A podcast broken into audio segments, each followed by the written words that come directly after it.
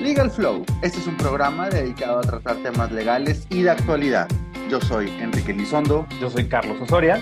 Y juntos creamos este podcast para tratar temas legales, cotidianos y que nos pasan a todos en nuestro día a día. Nuestra intención es abordar cada uno de los temas con un lenguaje sencillo y accesible y una visión humana de los temas. Quédate con nosotros porque comenzamos. Buenos días a todos los que nos escuchan. Tenemos la gran sorpresa que nos están oyendo en América del Sur, América del Norte y en nuestro querido México. Carlos, ¿cómo estás? Buenos días. Hoy tenemos un nuevo invitado. ¿Qué tal, mi queridísimo Enrique? Muy, buenos días a todas las personas que nos están escuchando, ya como, como bien lo menciona Enrique, en las Américas, ¿no? Nos escuchan en varios lugares, inclusive con, la sorpresa esta semana de que inclusive tenemos oyentes en el lejano Oriente, allá en, Japón, ¿no? Entonces, pues muchísimas gracias a todas las personas interesadas en este, su podcast legal de confianza, Legal Flow. El día de hoy tenemos un tema bastante, bastante interesante que estaremos compartiendo con una persona que es experta en estos temas. Ya ves que estas últimas semanas, mi querido Enrique, hemos agarrado de invitar a personas que conocen de, temas específicos, temas de los que hablan las personas en redes sociales, de los que se hablan en las comidas, en las cenas, eh, de los que se hablan en, las reuniones virtuales a través de videollamadas, porque ahora las reuniones todas son virtuales, bueno, no todas, algunas personas ya se empiezan a reunir, pero pues bueno, por ahí viene, dicen algunos expertos en medicina pública, en salud pública, que viene el rebrote. Vamos a ver, esperemos que, que no sea así, que no sea fuerte, pero bueno, tenemos un tema bastante interesante, mi querido Enrique, y pues antes de comenzar con la presentación de nuestro invitado, me gustaría eh, darle la bienvenida y no sé si te gustaría también darle la bienvenida a nuestro querido invitado del día de hoy. Claro que sí, ¿cómo estás, Guillermo? Hola, buenos Memo, ¿cómo te va? Bien, bien, bien, gracias, gracias por la invitación, la verdad. Un gustazo verlos también. Gracias por unirte tan temprano, como ya es costumbre, ya, ya saben. Empezamos a grabar a las 7 de la mañana. Bueno, como le dice Carlos, eh, te agradecemos la invitación y para que nuestros escuchas eh, comprenden la línea del tiempo de nuestros episodios, ya acabamos con el panorama de los emprendedores.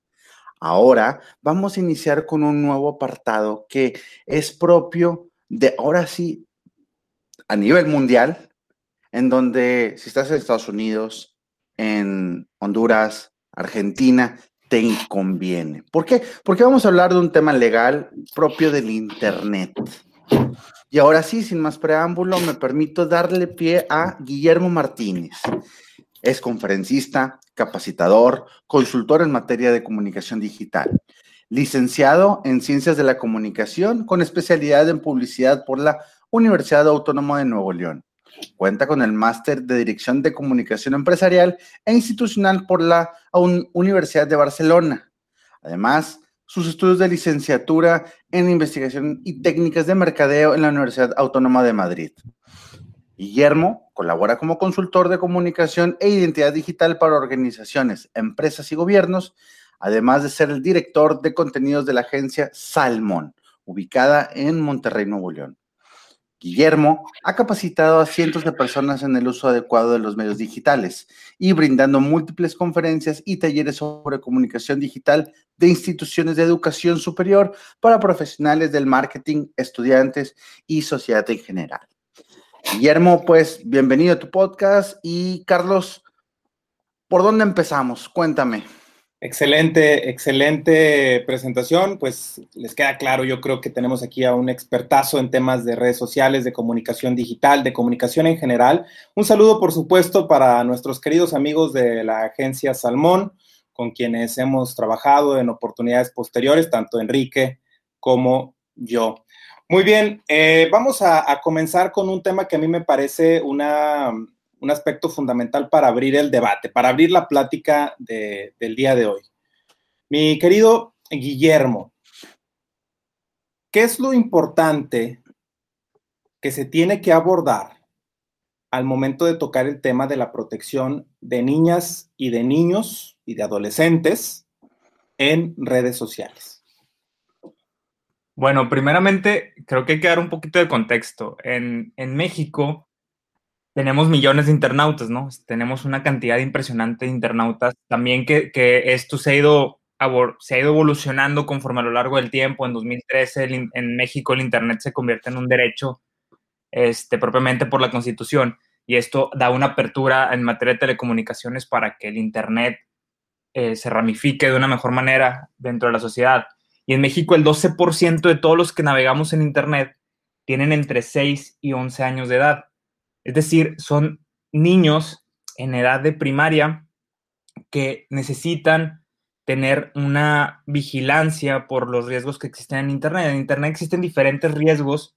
Eh, uno es el ciberacoso, evidentemente, pero existen otros conceptos como el grooming o la suplantación de identidad, que son conceptos interesantes que hoy en día los padres de familia y la sociedad en general están muy preocupados por cómo se desenvuelven los entornos digitales y poderlos hacer más seguros para todos estos millones de niños y niñas que constantemente están interactuando en Internet en múltiples plataformas y con miles de objetivos.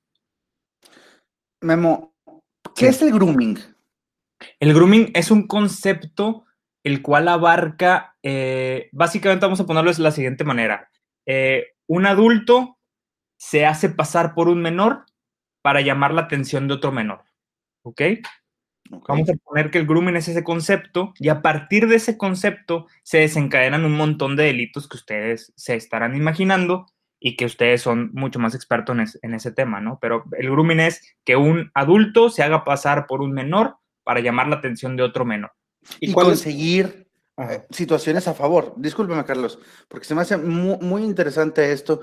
Yo que tengo una niña pequeña que afortunadamente todavía no, no navega, no, no hace eh, interacción con, usuarios, pero lo que sí, sí tiene, o en su momento le permitimos, mi esposa y yo, es YouTube Kids. Sí, claro, totalmente. Y, recuerdo una situación que nos alarmó, no cuando estaba mi hija eh, ya activa en, en esto, pero antes, en donde hubo alguien que hizo el grooming, pero puso en los videos infantiles un, un, mono, un, personaje eh, que les daba indicaciones de ataca a tu mamá, córtala, muérdele. Y es algo muy delicado. Es a partir de ahí que recuerdo que YouTube empezó a cambiar sus, sus restricciones y ponerse más delicado. O sea, a lo mejor para los que no tienen hijos, para los que están solteros, no detectaron esta noticia, pero uno que es padre, sí me llegó a saltar la información, sí la vi y me quedé sorprendido. ¿Cómo es posible que haya gente que haga ese tipo de situaciones con el fin, pues, de aprovecharse, con el fin de abusar o querer, eh, pues, asustar a los niños? Sí, totalmente. De hecho, eh, este tema de en cuanto a la seguridad que existe en los canales o las plataformas digitales para ir protegiendo a los menores va avanzando conforme va pasando el tiempo.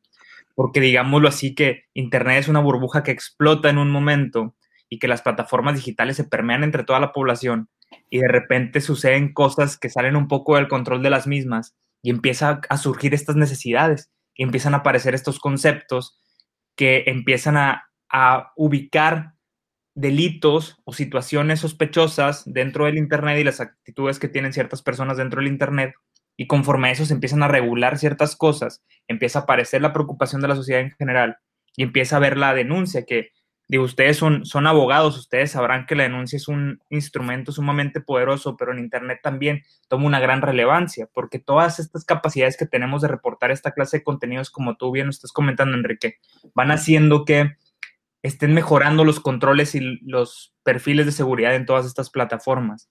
Entonces el grooming lo que hace es que es un adulto que se hace pasar por un menor para obtener la atención del mismo y lo va envolviendo con mentiras y con etapas para poder conseguir ciertas cosas para cometer ciertos delitos. Entonces, cuando sucede todo este tema de, bueno, para empezar, la preocupación de los padres de familia, como tú, Enrique, este, obviamente existe desde que sus hijos empiezan a tomar la computadora, ver dispositivos móviles que ustedes también pues han visto ciertos contenidos, como bien mencionas, que no te parecen adecuados para los menores y quieres proteger evidentemente a tus hijos de esos contenidos. Pero ahorita que explota el tema de la pandemia y que todos los niños se resguardan en sus casas y que empiezan a tener las clases en línea, empieza a surgir una preocupación mucho más grande porque el niño ya pasa 8 o 9 horas en una computadora todo el tiempo o en un iPad o en cualquier dispositivo que utilice para ingresar a Internet. Y el padre de familia se empieza a preocupar un poco más del qué contenido está viendo.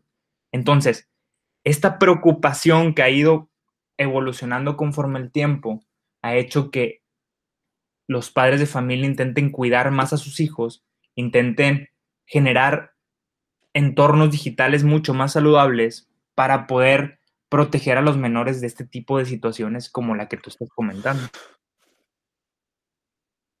Muy bien, eh, definitivamente esto que, nos comentas a mí, de hecho era lo que quería comentar hace rato, te quería preguntar cuáles eran las cuestiones que se derivaban del grooming y creo que ya, ya no lo mencionan, ¿no? Básicamente son personas que tienen una intención de abusar de los niños y las niñas que se encuentran en Internet por diversas situaciones. Yo en algún curso, recuerdo hace algún tiempo, platicando con personas de la Organización Internacional para las Migraciones, nos mencionaban cómo esta suplantación de identidad digital en redes sociales muchas veces inclusive es utilizada, o sea, como tú bien dices, desde cosas como las que nos menciona Enrique para hacer videos de este tipo, hasta situaciones en donde lo que se busca es atraer niñas o niños, adolescentes, para temas de trata de personas con fines de explotación sexual o con fines de explotación laboral. Es decir, eh, eh, toda esta cuestión es bastante, bastante delicada, es algo a lo que definitivamente se le tiene que poner atención. Sí me gustaría que más adelante abordáramos un poco más todo este tema que nos decía ya Enrique de YouTube Kids, porque eh, realmente el problema con YouTube Kids no está solucionado, sigue siendo una plataforma que es potencialmente peligrosa para las niñas y los niños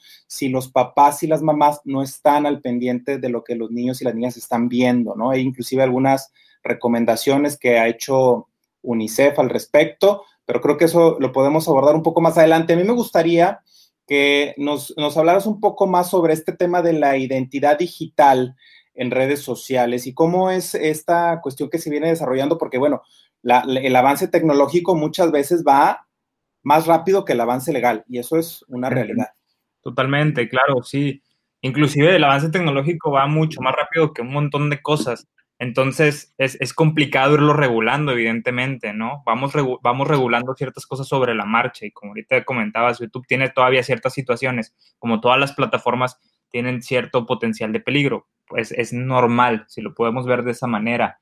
Eh, la identidad digital es eso que nos construye en Internet, es decir, nosotros tenemos una reputación en el mundo, vamos a dividirlo como si se pudiera dividir, ¿no? En el mundo real y en el mundo digital. Y en el mundo real, entre comillas, eh, tenemos nosotros una reputación que está construida por nuestra personalidad, por cómo nos desenvolvemos con los demás, por nuestra apariencia y un montón de cosas, ¿no? En el mundo digital, todo eso nosotros lo trasladamos hacia la información que nosotros le brindamos a las plataformas digitales para poder consumir la propia plataforma. Pero no nada más eso, sino también a los contenidos que nosotros compartimos o que nosotros generamos para ir este, compartiendo con la red social, con los demás, este, las cosas que vamos haciendo. Pero también, y esto es muy importante, y esto siempre me gusta recalcarlo cuando hablo para padres de familia, que es que también lo que los demás dicen de nosotros va construyendo nuestra reputación digital. ¿Y por qué me gusta señalar esto? Porque luego suceden casos como el que acaba de pasar ahorita de las dos niñas que se pelean por apagar las velitas de un pastel. ¿No? Sí, claro. Los padres de familia suben este contenido porque les parece gracioso, porque no les parece nada malo y relevante, pero después vemos como tenemos una generación de niños meme, ¿no? Que son estos, que cuando eran niños se convirtieron en memes potenciales de Internet y que siguen este, generándose un montón de contenidos a partir de sus fotos o videos.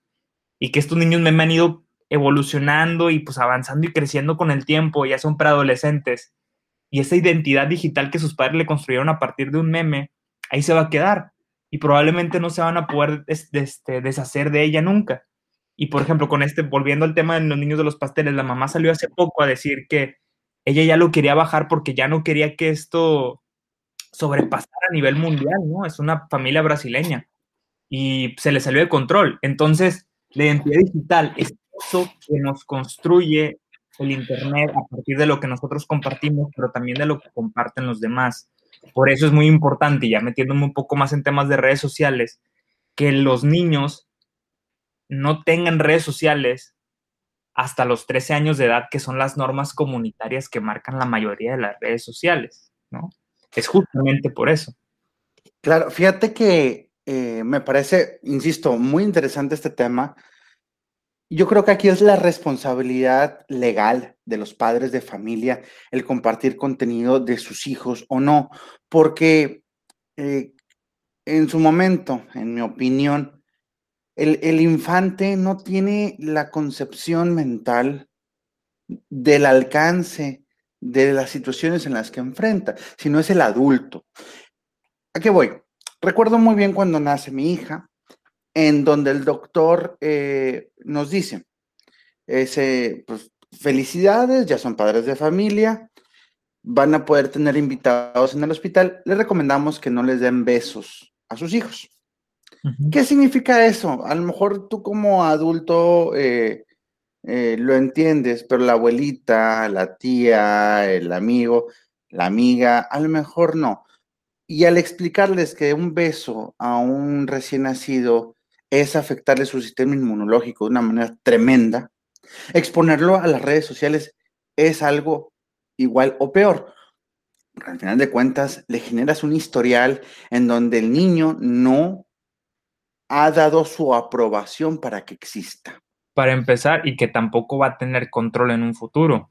Entonces, como bien dices, esa, esa analogía me parece interesante. Si es, si es un tema preocupante el hecho del contenido que se comparte de niños y niñas sin su consentimiento, vamos a decir consentimiento entre comillas, porque es complicado que un niño de, de edades tempranas tenga un consentimiento de lo que se va publicando en Internet sobre ellos.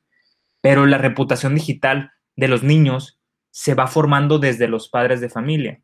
Y no está mal, tampoco vamos a satanizar que subes una foto con tu hijo, con tu hija, porque te, te parece relevante y lo quieres compartir. No, no está mal, pero lo que sí está mal es lo que ciertas personas pueden hacer con ciertos contenidos. Y, por ejemplo, les, les comento una situación que a lo mejor no sabían o, o quizás no se comenta tanto, pero es que Facebook tiene ciertas regulaciones a que aunque a un padre de familia suba una foto de su hijo o de su hija a la red, a la red social con una intención benévola o con una intención de compartir un momento de felicidad o demás, pero si Facebook detecta que esa fotografía potencialmente pone en riesgo al menor, Facebook la va a bloquear y la va a cancelar, a pesar de que haya sido compartida por sus propios padres de familia y a pesar de que haya sido compartida sin ninguna intención de afectar la misma vida de los menores. Entonces, esto ha ido avanzando y va creciendo poco a poco y creo que como sociedad también nos vamos nosotros encontrando y entendiendo con ciertos conocimientos y vamos diciendo, oye, ¿sabes qué? Creo que esto lo podemos ir haciendo mejor, ¿no? Nadie supo cómo empezar a abordar las redes sociales o las plataformas digitales. Y hemos ido, pues como todo en la vida, ¿no? Básicamente improvisando.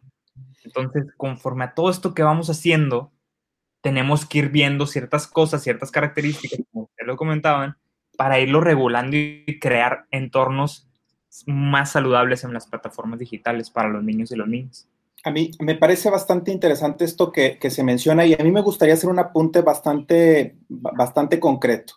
Aunque los niños y las niñas, dependiendo obviamente de su edad y de su maduración intelectual, en algunos momentos tal vez no tengan la concepción completa del alcance de uh, una publicación de ellos o de ellas en las redes sociales, lo cierto es que esto no quiere decir que el niño o la niña eh, no, esté no deba de gozar y no se deba de respetar su derecho a la privacidad, que ese lo tiene desde el momento en que nace y que los padres y las madres tienen que respetar. Es decir, el hecho de que un niño o una niña esté bajo la patria potestad de, sus padres, de su padre, de su madre, no quiere decir que estos tengan derecho a, por ejemplo, explotar el derecho a su privacidad, a su, a su honra, a su reputación, porque estos además tienen eh, efectos y tienen un eco y tienen un efecto onda en el tiempo que va afectando, ¿no? Y ya bien lo decías, los niños que se convierten en memes virales cuando son niños y les afecta toda, toda la vida, ¿no? Entonces, aquí me, me parece bien importante este apunte.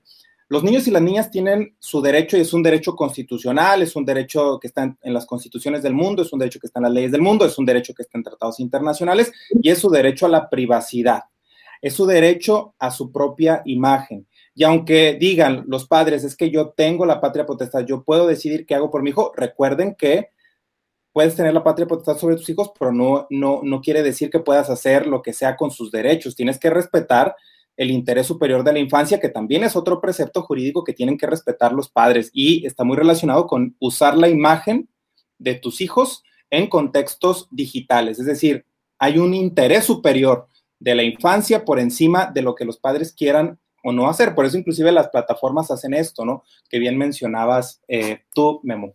Eh, a mí me gustaría continuar con la conversación con este tema de las restricciones de, de edad que ya nos mencionabas, bueno, que se recomienda a los 13 años, etcétera.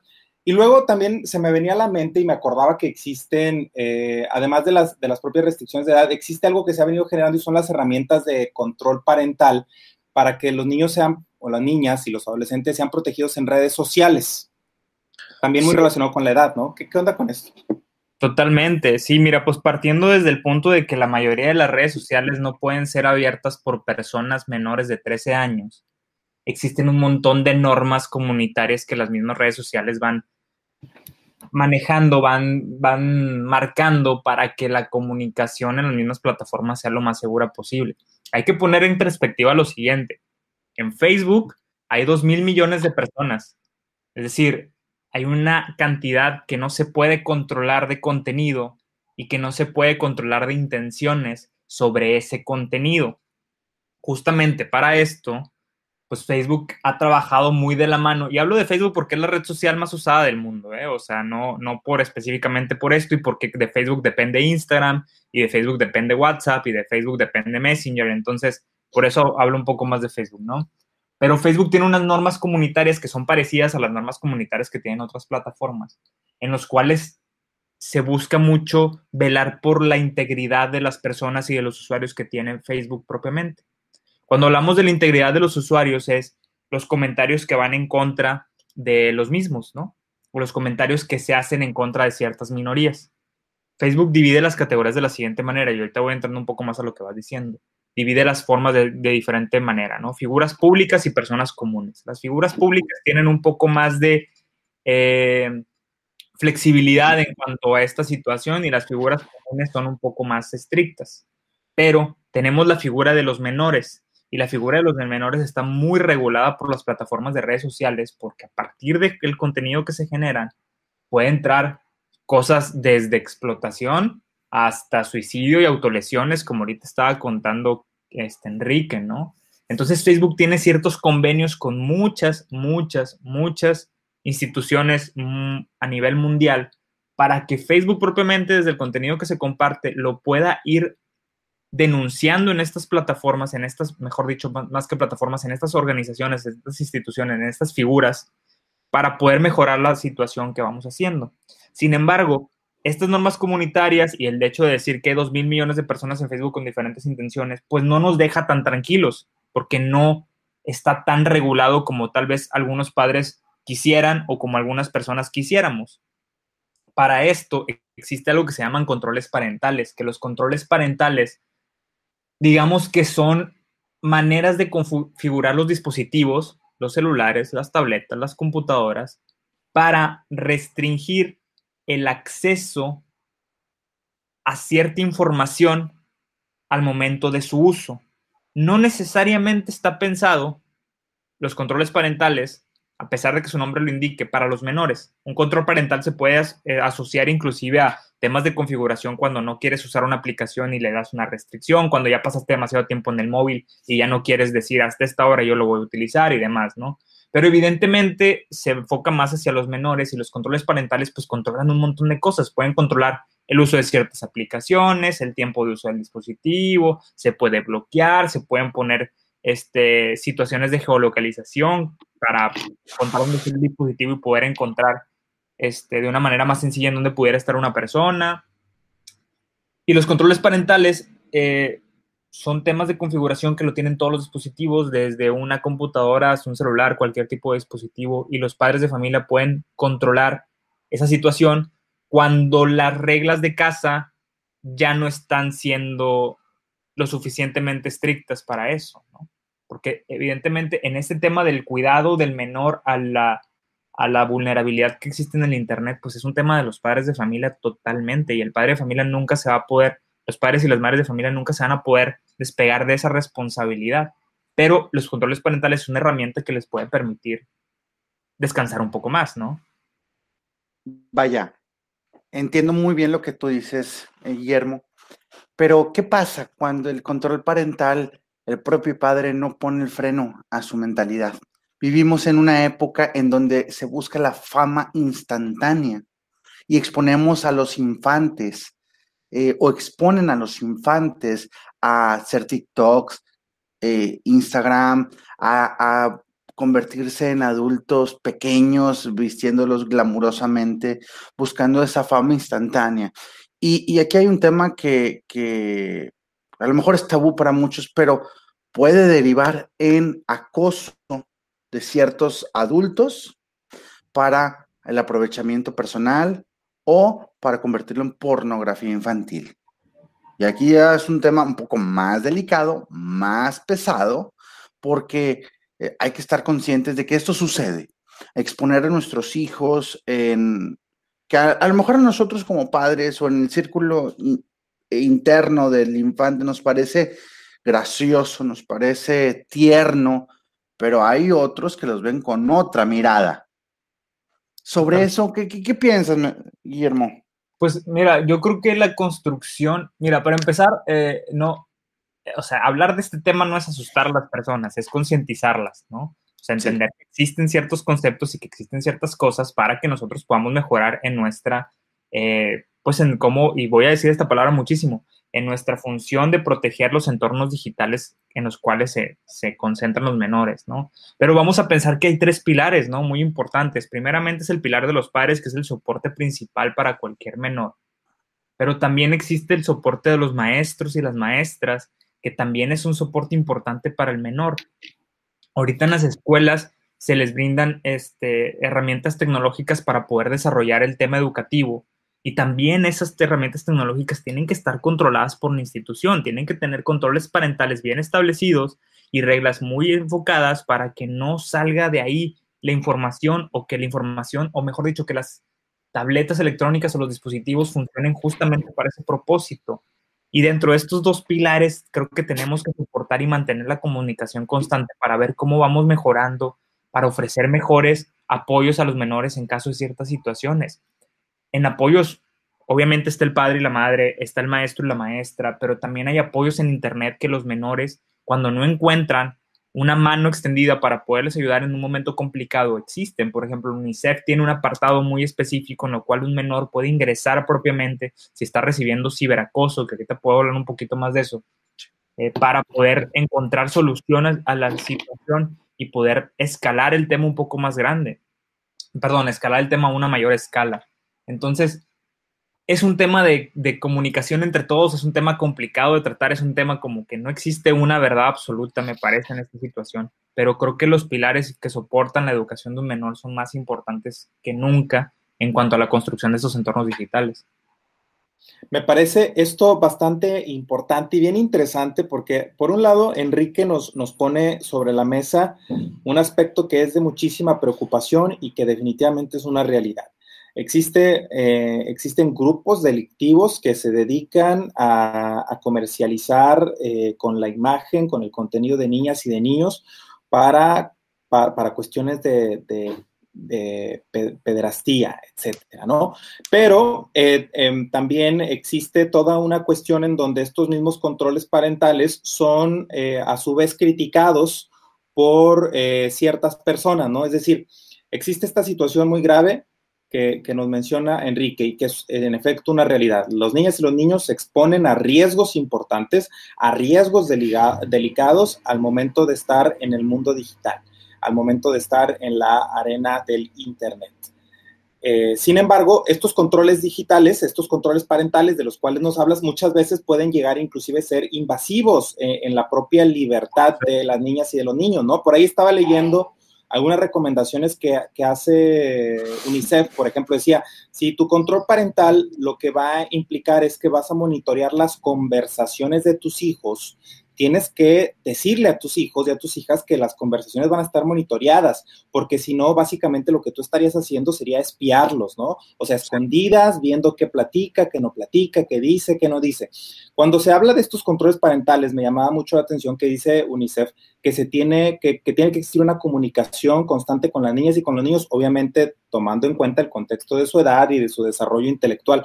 Y además algo bien interesante y bien importante y vinculado con lo que decía Enrique, que es también de la responsabilidad legal que tienen los padres. Es decir, a ver, tú pones un control parental, configuras tu dispositivo y eso ya es todo, ya, ya, ya hiciste la chamba y, ya quedó. Pues claro que no. Tiene que haber una vigilancia constante de los papás, de las mamás.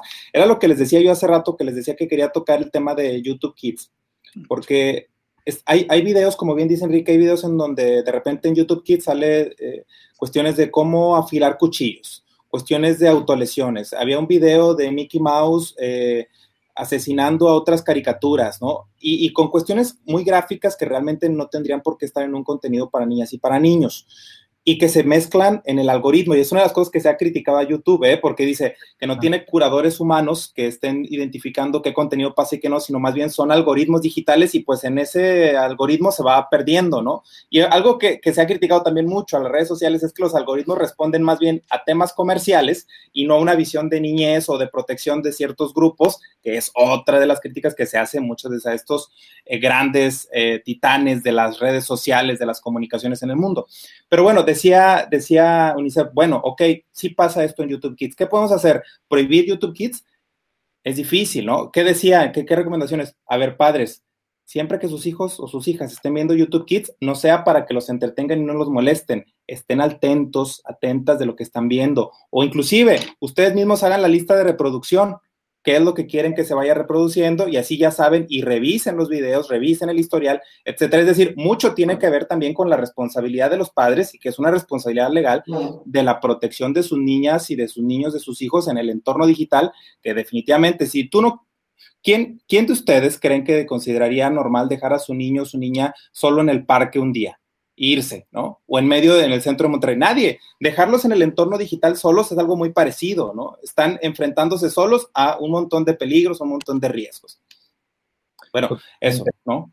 Sí, totalmente. De hecho, o sea, lo que, lo que bien dices, la, la situación más importante en este tema es la capacidad que tenga el padre y la madre de familia de poder estar a tanto al tema de los hijos, el tema de lo que están haciendo constantemente pero también en el tema de que los hijos y, las hijas y los hijos tengan esta supervisión, el padre de familia y la madre de familia debe de tener una capacidad de entendimiento de estas plataformas. Es decir, en muchas ocasiones se sataniza, entre comillas, si lo puedo poner así, el uso de estas plataformas digitales, pero si tú satanizas algo, imagínate con qué, qué seguridad le vas a dar al menor para que se acerque a ti cuando tengo un problema en el mundo digital. Entonces, la situación es que el padre y la madre de familia tienen que estar inmersos en estas plataformas.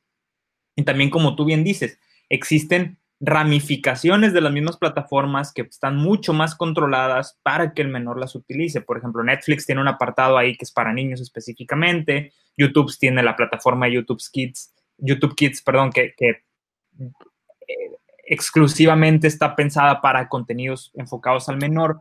Eh, Facebook tiene la parte de Messenger Kids, que es la parte en donde los niños y las niñas pueden comunicarse con sus familiares y con sus amigos a través de Facebook con una cuenta realizada por los padres de familia.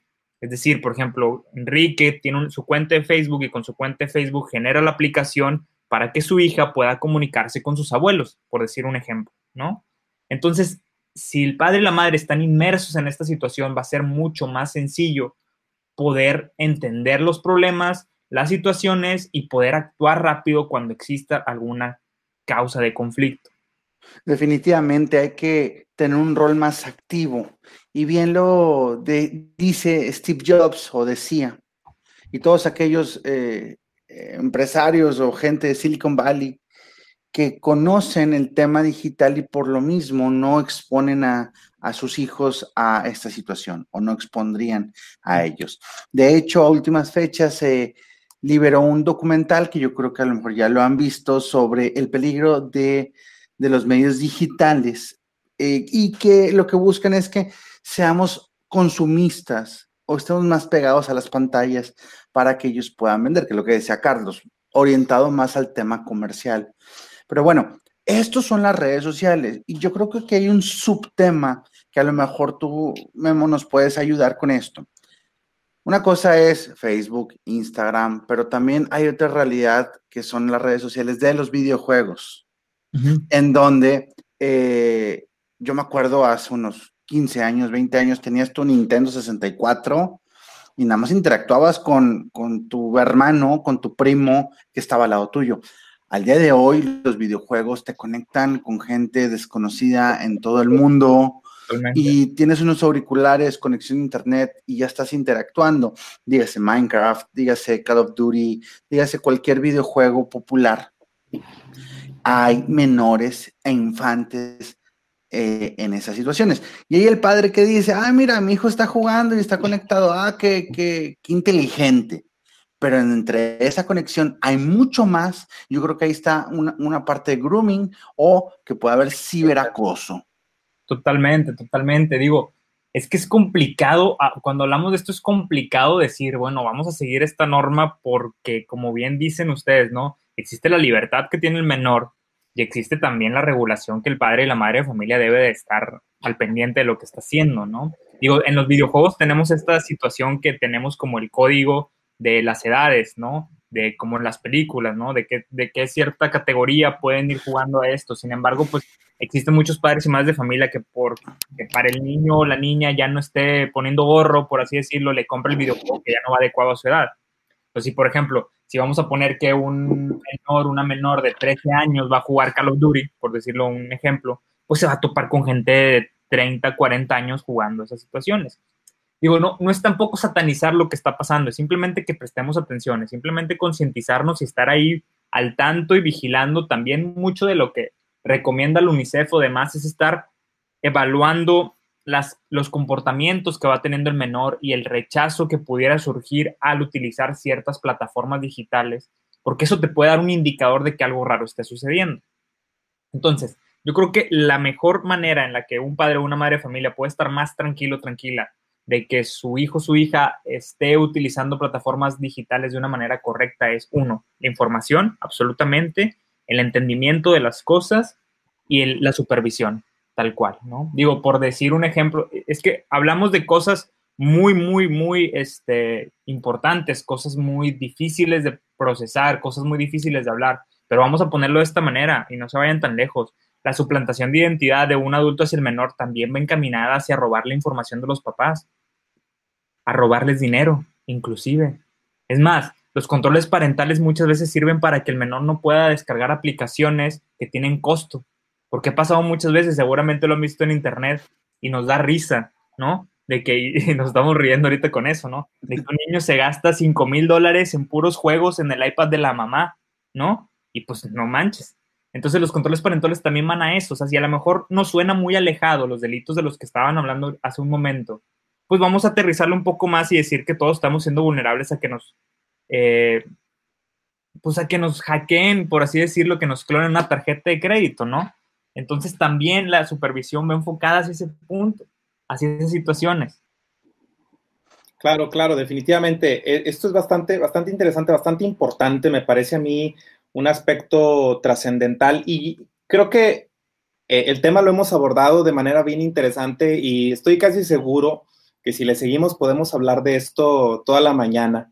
No obstante, pues también tenemos, tenemos eh, que ir cerrando el programa del día de hoy, no sin antes eh, preguntarle a mi querido amigo Guillermo, aquí presente, que nos ha dado algunos puntos bastante, bastante interesantes desde su expertise en el tema. Ya nada más para concluir, y porque sé que es algo que también se relaciona mucho eh, con nuestra vida social. Hay algunas personas que dicen, y ya saben que eh, en, redes sociales está mucho esta crítica que a mí se me parece totalmente eh, con falta de sustento, en donde se habla de una generación de cristal y donde dicen, ah, es que tú no aguantas nada, te hacen ciberbullying y ya estás todo deprimido, estás todo ansioso, como en forma de crítica. Y algunos dicen, en mis tiempos el bullying era presencial.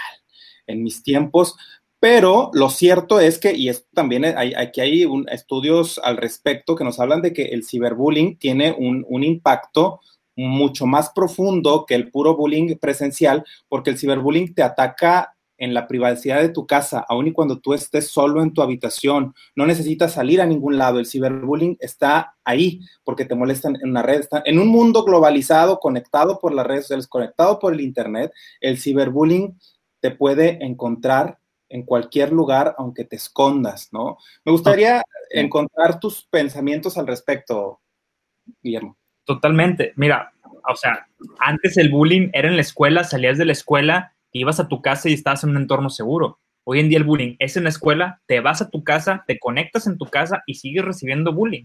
Es decir, cuando, cuando yo escucho este tipo de cosas de que es que en mis tiempos, no sé qué, aguantábamos más, Oye, en tus tiempos no había estas cosas que te van persiguiendo y atormentando todo el tiempo de tu vida. Aparte que no teníamos esta globalización a nivel mundial en que un bullying que nace en una escuela primaria en Santa Catarina, Nuevo León, va a ser, puede ser viral en todo el mundo y que un niño o una niña va a recibir acoso por todas partes del mundo en cualquier plataforma en la que se conecte.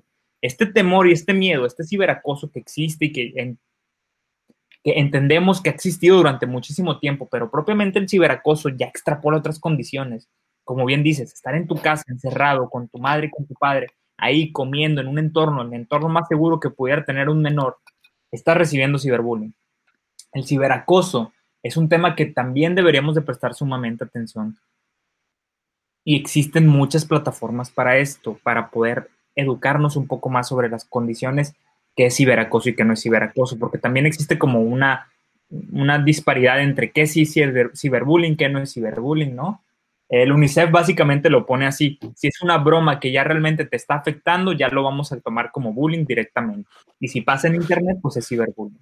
Entonces existen plataformas que me gustaría comentar para que los padres de familia se puedan este, ir empapando un poco más de este tema. Por ejemplo, Facebook tiene el, el el, ¿cómo se llama? El Centro para Ciberbullying, Centro de Prevención del, del, Ciberbullying, ¿no? Entonces tú puedes entrar a Facebook y encontrar un montón de información que te habla sobre el bullying, que encontrar sobre ciertas características y está dividido, incluso para adolescentes, es decir, usuarios de Facebook propiamente que están siendo ciberacosados en Internet, para padres de familia, para cómo tratar el tema y para maestros y maestras, para poder enfocar sus recursos en la escuela para la protección del menor en estas cosas. Existen otras iniciativas privadas, UNICEF tiene un apartado específicamente sobre esto. Existe otra iniciativa privada que me gusta mucho que se llama Pantallas Amigas. Pantallas Amigas es una iniciativa eh, que tiene muchísima información sobre estos delitos cibernéticos que afectan al menor y que los padres de familia pueden irse empapando un poco más y encontrar diferentes herramientas. Aquí la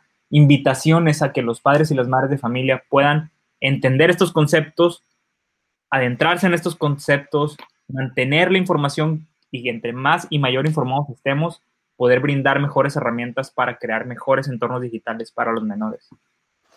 Afortunadamente, Guillermo, existen personas expertas como tú que nos ayuden a transmitir esos pensamientos. Y en nuestro entorno legal, independientemente si es México, Colombia, Estados Unidos, eh, Canadá, Honduras, hay sus regulaciones específicas para este tipo de situaciones. Tal vez eh, la ley no vaya tan ágil como quisiéramos con, la evolución de, del ciberacoso, del ciberbullying, de los medios digitales.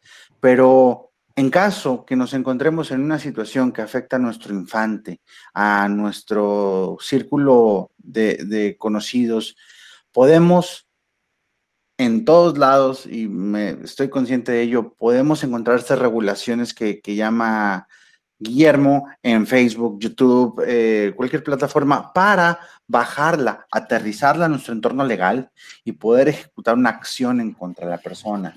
A lo mejor nos, nos sentimos o los padres nos asustamos o no sabemos qué hacer porque pensamos que la realidad del Internet los tribunales no la conocen, pero sí, si se conoce, si se puede ejercer acciones Miren, lo acabamos de vivir en Monterrey, Nuevo León, de un tema el cual a mí me llamó mucho la atención desde la perspectiva laboral, no es la perspectiva social ni de derechos humanos, que a lo mejor Carlos sí, que es el maestro de FIME dando eh, su opinión específica sobre un alumno. Yo no estoy, yo no vi, te soy honesto, yo no vi el video, no, no me adentré en ello, pero a mí lo que me sorprendió fue eh, la postura de la institución a dar por terminada su relación laboral de 40 años. No sé si fue baja inducida, no conozco el panorama, pero fue una situación grave que se, que se vio afectada una persona. El ciberacoso que generó, ya no hablando de los infantes, sino el ciberacoso que generó esta situación y que sigue vigente contra el maestro, así como las repercusiones legales en su entorno privado. Si tuvo una omisión, va, se reconoce, se amonesta, pero todo lo que sigue, toda la huella digital que deja esto, todo el sentido de, afectación para el, para el infante o para el, el estudiante, y desde la perspectiva laboral que hablo es que a mí me sorprendió como, como una situación que sí, sí es grave, sí, definitivamente, la trascendió y lo hizo pública la institución. Desconozco si fue para ponerse una estrellita, desconozco si fue para dar un mensaje o para saber que estamos bien involucrados. Porque ese tipo de situaciones legales se aterrizan en tribunales, no en los medios públicos. Y esto se utilizó para hacer fama pública de la institución. Entonces, pues ya son temas en donde Carlos y yo como abogados los vemos y, podemos dar recomendaciones en su momento. Aterrizando y ya para poner una conclusión respecto a esta situación, ah, ¿tendrás algunos puntos que nos quisieras compartir en donde nos debemos enfocar textualmente los padres de familia? Memo.